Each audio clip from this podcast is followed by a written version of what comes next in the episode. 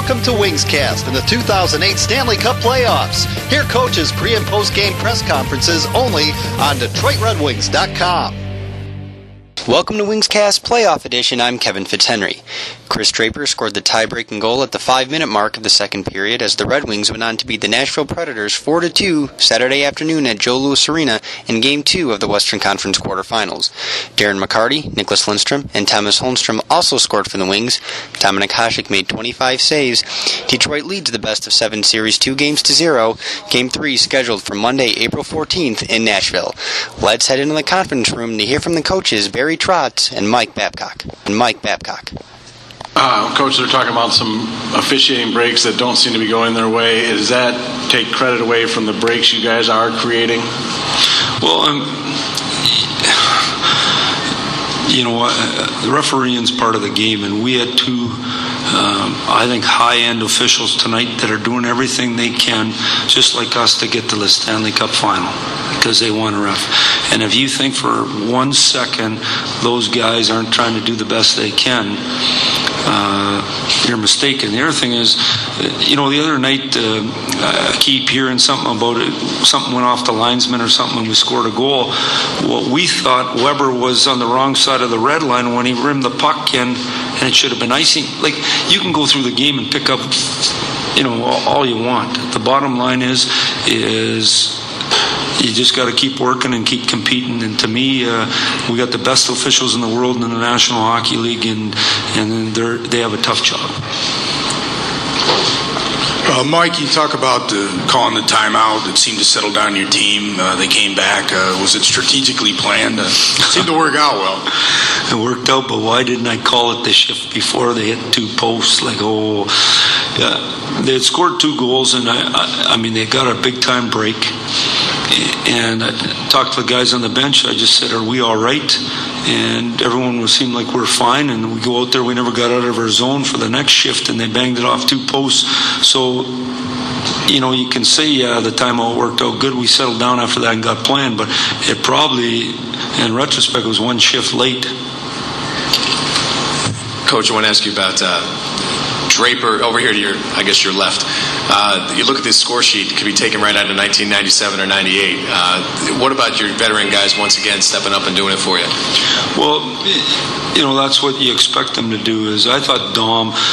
We haven't talked about him yet. Dom's a story. We gave up tonight in the first period. We turned the puck over and gave up uh, more chances than we would give up in five games. I thought in the first period. I'm talking quality now, and I thought Dom was fantastic. I thought Dallas Drake's been really good. I should have played him more than I did tonight.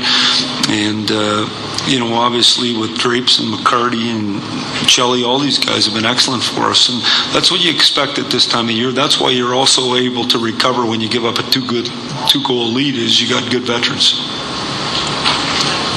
Coach, can you uh, just talk about the difference of going to Tennessee game three up two games instead of being tied at one?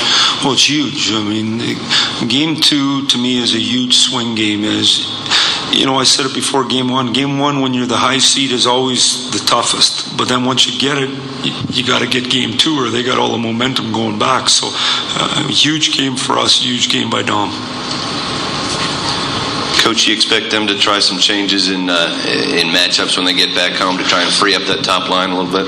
Well, I think so. What we'll do too, though, is we'll change our lines too. We we do that on the road all year long anyway, and so uh, we didn't think uh, we thought Rad, Radulov and Bonk were really good tonight, and uh, we changed our lines partway through the game just because we didn't like the way that was going anyway. We put Draper with with Cleary and with Franzen. And, you know, we're fortunate that we got with Franzen and Cleary and Draper and a bunch of guys we can we can match up if that's what you want to do as well. So uh, we'll see what their plan is and we'll adjust accordingly to try to win the game. Coach, I know you were already asked about the, the timeout. We got in here a little late. I apologize. But can you just kind of touch on, you know, what you said to your team and why it was important for you to kind of gather them up at that point? I mean, I guess the two goals in 11 seconds was. Right. I, I mean, I, all I said was, "Are we better than this?" And let's just settle down and play with poise and do our job. We got a smart group. I mean, uh, they were doing that with themselves anyway. We just thought that it was time to get back on track. The game was in our control. Suddenly, it was out of control, and they had momentum. And so, you know, when momentum, it's a game of momentum shifts, and when momentum doesn't go your way, win face-offs, get the puck deep, get momentum back.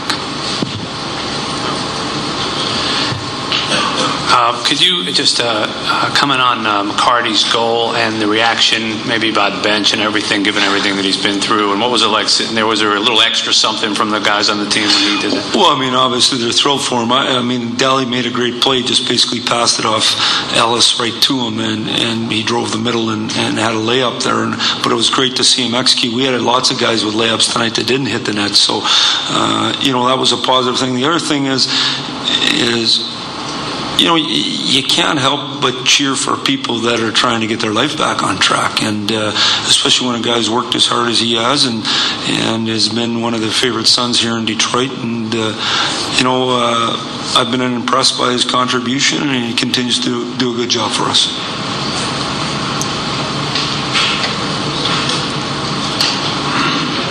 Follow up to that, Mike. Uh, at what point did you know that he could be a contributor for you on that fourth line in his comeback?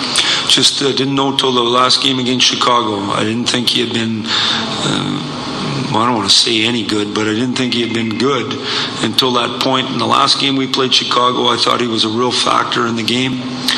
He played on a line with Helm and Hudler, and I thought they were very good. And and he showed some quickness that he hadn't shown. And uh, you know, I think as the more he plays, the more tempo he'll get in his game.